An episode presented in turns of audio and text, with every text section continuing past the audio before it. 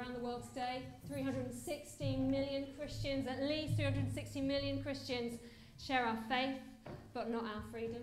That's one in seven Christians globally. Bays all around this world today, daring to follow Jesus no matter the cost. And if today, I'm really hoping that your faith will be stirred, you'll be provoked, you'll be challenged.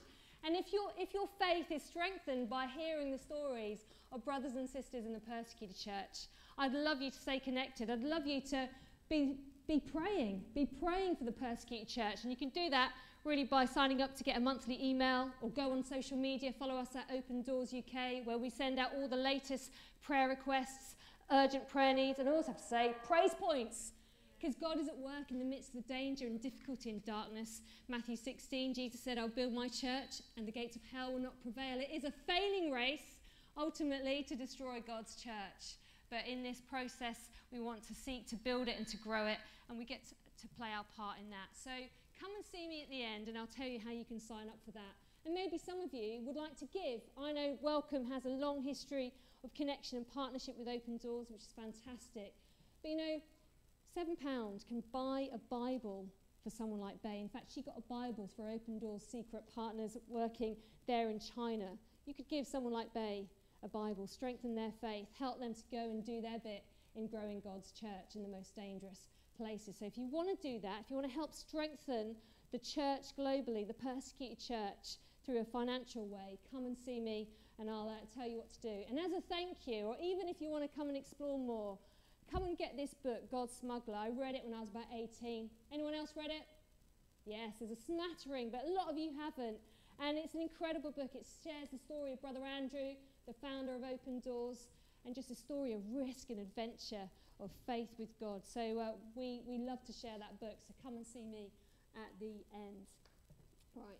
Let's, uh, we're going to just open the Bible up a little bit together and also just hear more stories of God at work around the world.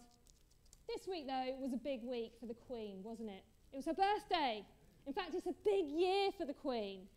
I mean, we all love the Queen, don't we? I mean, this is, this is a remarkable woman who's served our country, what, for 70 years. She is now the longest reigning British monarch, isn't she? And uh, we get an extra bank holiday in the process, which I think is a brilliant thing. I think we're all glad of that, a lot of us.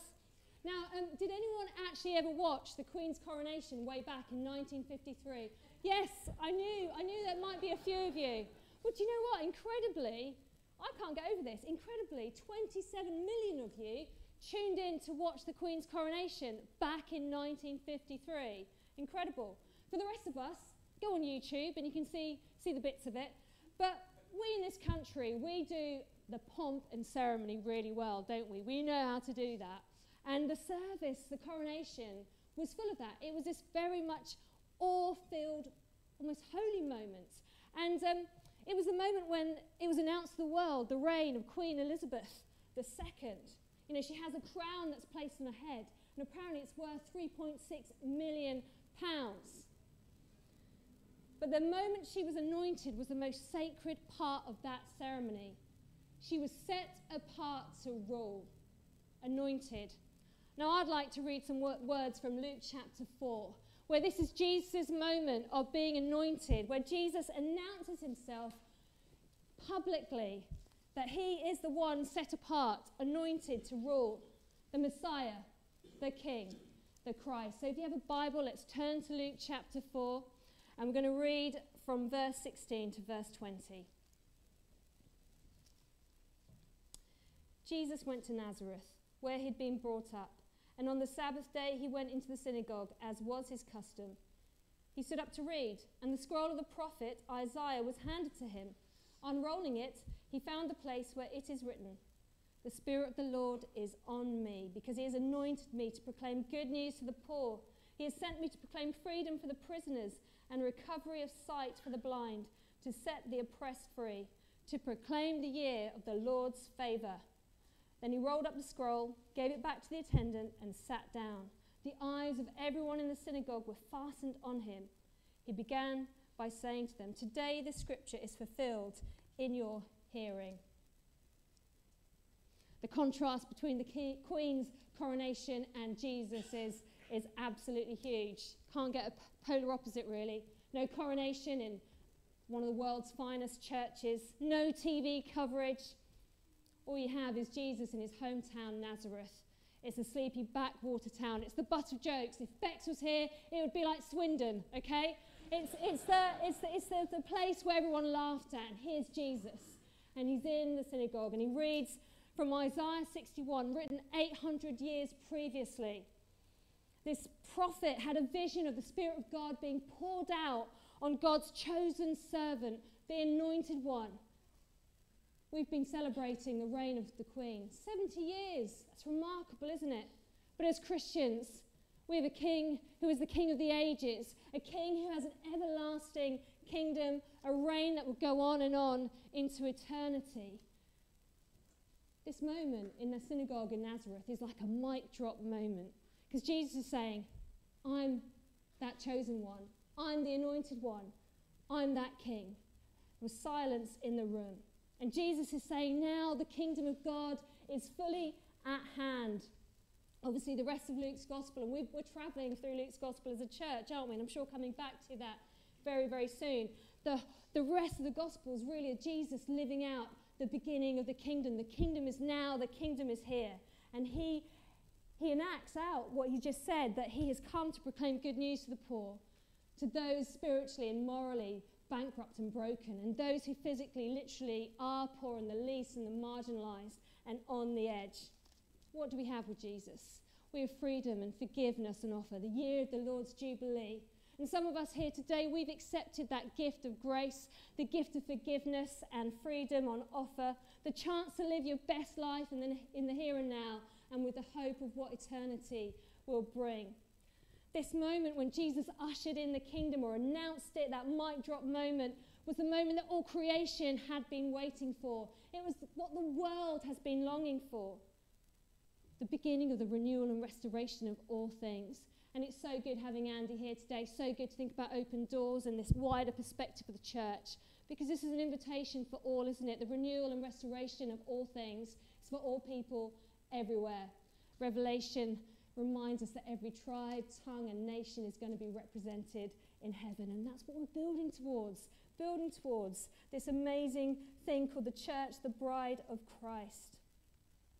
You know, in the dirt and the dust and the rubble and brokenness of our world, and our lives, King Jesus practices resurrection, restoring, renewing. He's come to fix the world, He's come to fix us.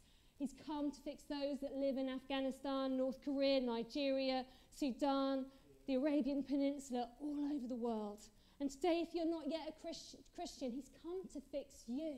And that is incredible good news. That's why this gospel needs to be proclaimed. It literally is good news. Sam's got a clip or a picture of me and a couple of my colleagues. About a month ago, I was in northern Iraq.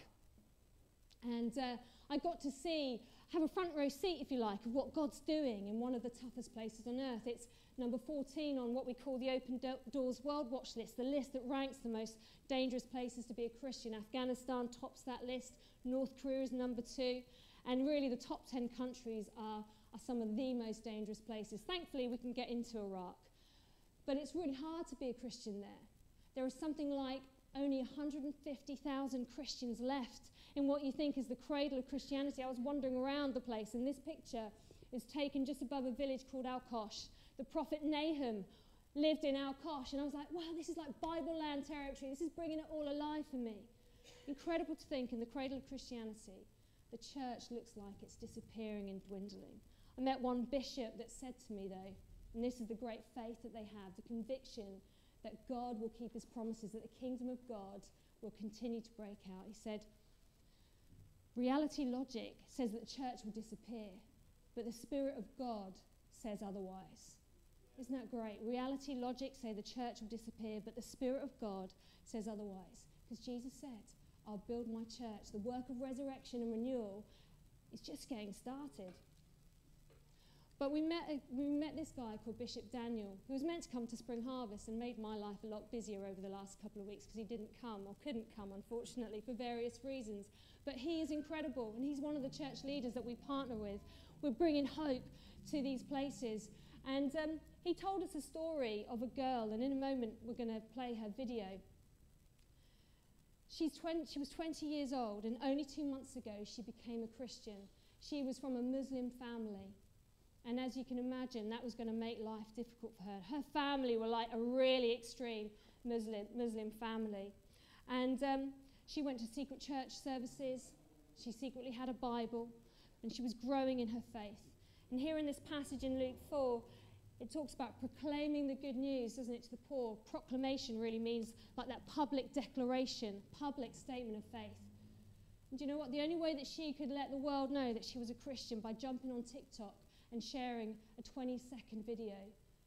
And you might think, well, that was a bit unwise to do so because sadly, in the aftermath of that, her brother, her 17 year old brother, and her uncle stabbed her to death. The cost of following Jesus for many believers around the world means that they're paying a price for their lives, their freedom and their lives. Sam, can you just play that video for me? This is her, this is what she posted. Or oh, not that one, sorry.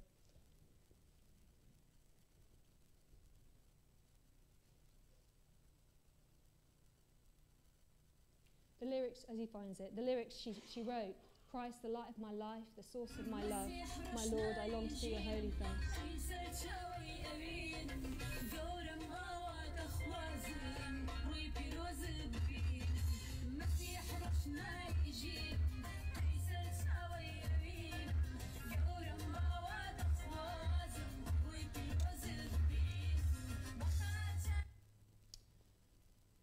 Shocking, isn't it? Lost her life, killed by her own family. This is why persecuted Christians need to know they have family around the world. Not just family, that's biology, is it? It's family that stretches across the time zones and nations, and it's a precious gift that we're part of the body of Christ, the family of God that stretches, yeah, stretches across the cultures in the world. Our family around the world really need us. Maria, she found forgiveness and freedom in Jesus. She found that there was only one who could fix her brokenness and her pain. That was the Lord Jesus. As Christians, we talk about the good news, you know, the gospel, and it really is the good news, and it was good news for Maria, so much so, in the end, she gave her life for it. And what a testimony in, in, in, in death. And maybe we should be praying for her brother and her uncle and the rest of her family that they would encounter Jesus themselves. But as Christians, we have this great hope, don't we? And he's Jesus. Jesus is the one who gives us forgiveness and freedom. So, in this passage in Luke 4, from the moment on, um, Jesus is, we get a glimpse of the, the kingdom of God breaking out in the life of Jesus, don't we? And then, of course, um, the, the kingdom of, or the success or the victory of the kingdom of heaven was secured on the cross when Jesus died and rose again. It just meant that finally forgiveness and freedom was fully complete. Fully complete.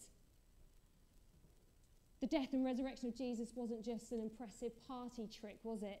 It was, it was the first fruits, if you like, of this resurrection power, of the new creation, recreation.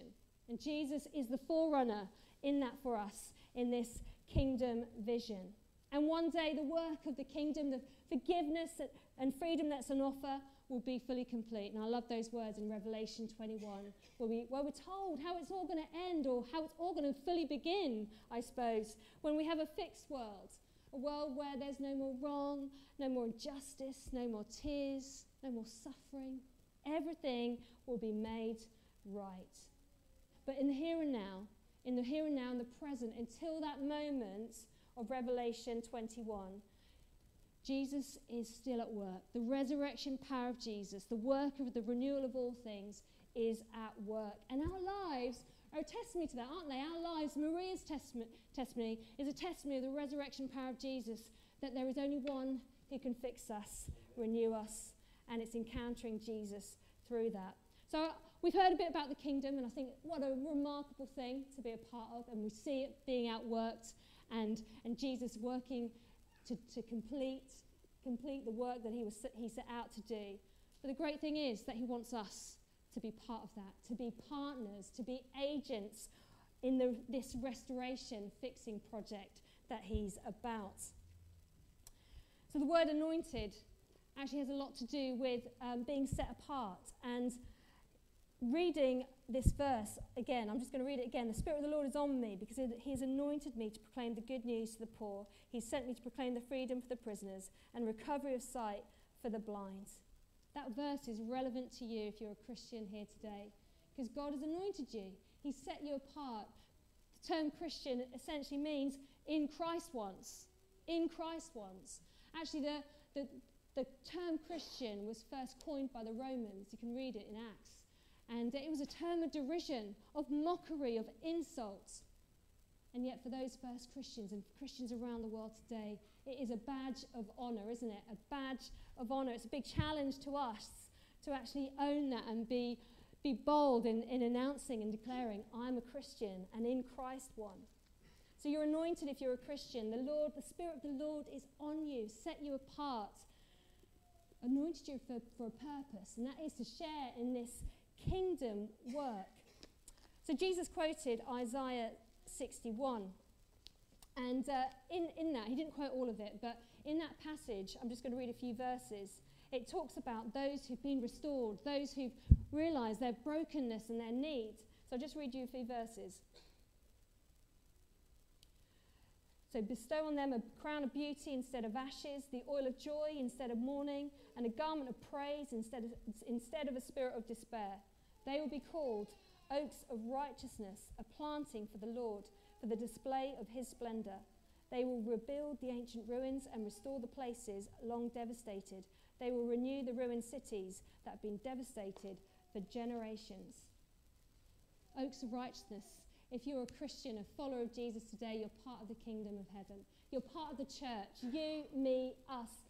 We're the ones who realize our brokenness our need of Jesus, the fragility of life, and know we need a Saviour. And we get invited into this remarkable story of building the kingdom of God.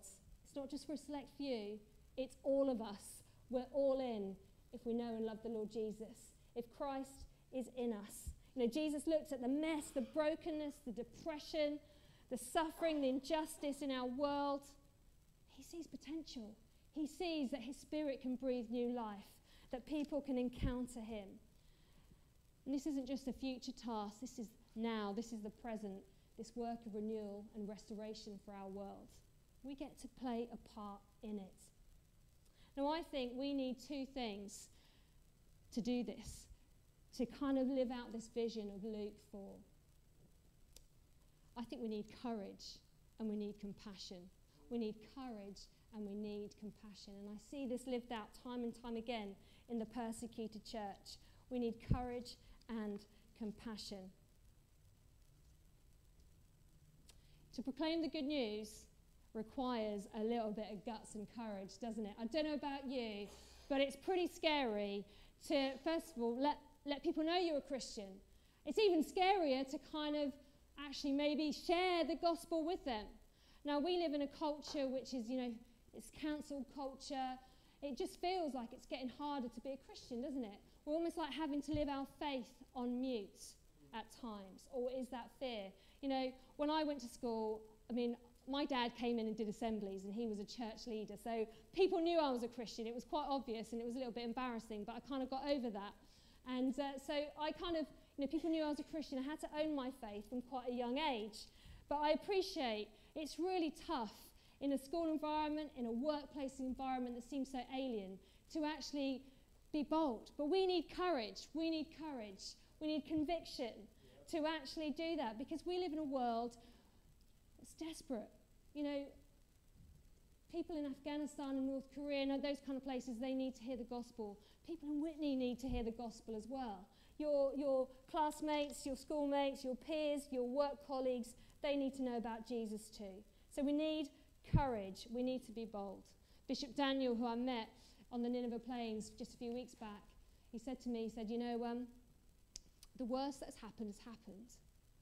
It's made us bolder. I'm ready to die for Jesus. Now, I am probably going to embarrass Noah here, but a few weeks back we were having a little chat in the car.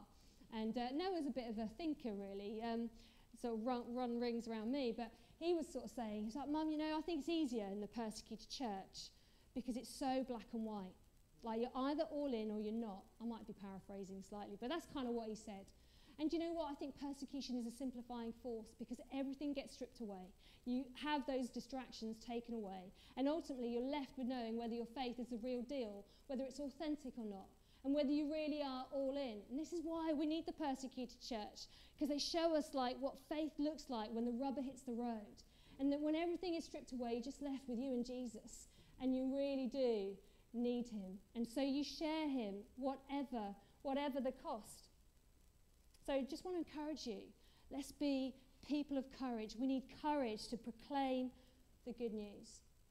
I once met a little lady called Hea Woo from North Korea, and some of you met her as well. And uh, she did a little bit of secret church planting in North Korea, in a prison camp in North Korea, which meant it was even more dangerous. If she had been found, she would have been killed on the spot. But they met in the toilets, the safest place in the prison camp to meet. And that's where they'd do church, to steal a few minutes of time together, worship in whispers or complete silence. She would share, you know, verses of scripture that she knew by heart. She didn't have a physical Bible with her. Later on, I said to her, I said, Hea Woo, you're really brave. She said, I'm not brave, Emma. It's Jesus that makes me brave. It's Jesus that makes me brave. So maybe one of the things you can pray for today Jesus, give me courage. Jesus, make me brave.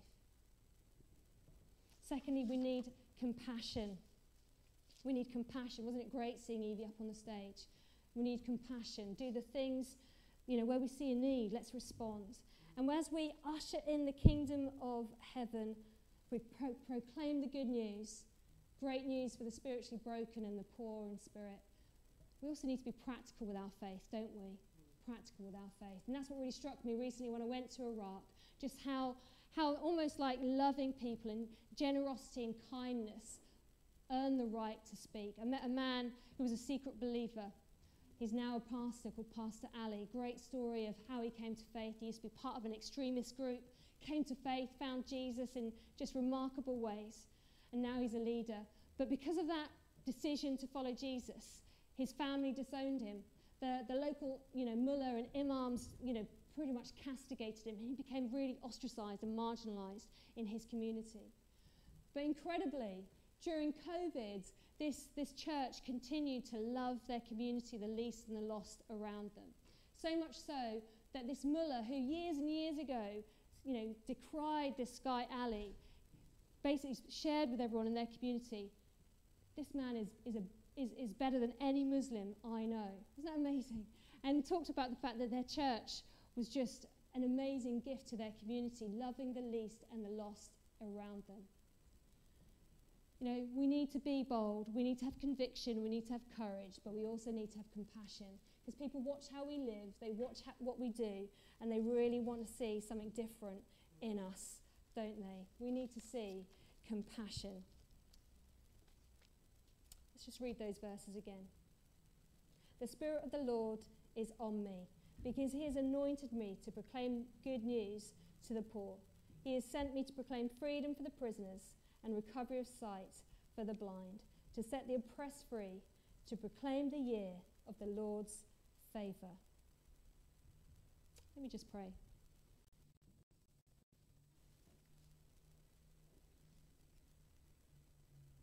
Father God, we thank you for the kingdom of God. We thank you that we see it in part, and one day it'll be fully complete, fully reigning.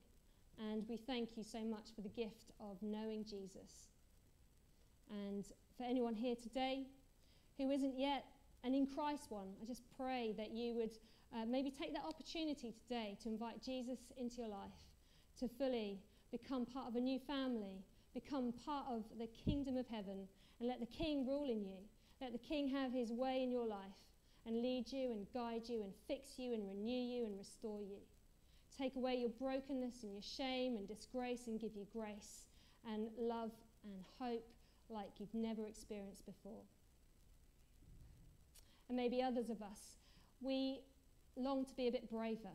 We need to have a bit more courage. And God, you've said in this, in, in, in, this passage, in, this, in your word, that you anoint us, you've set us apart. The same Spirit in Jesus is in us. And so we ask, God, that you'd help us, you'd give us the courage to be brave. Maybe it's a simple prayer like, Hea Woo, Jesus, make me brave. Others of us, perhaps we need a bit more compassion, a compassion to respond to needs around us, but also to respond to the needs of the global church or the needs of mission around the world.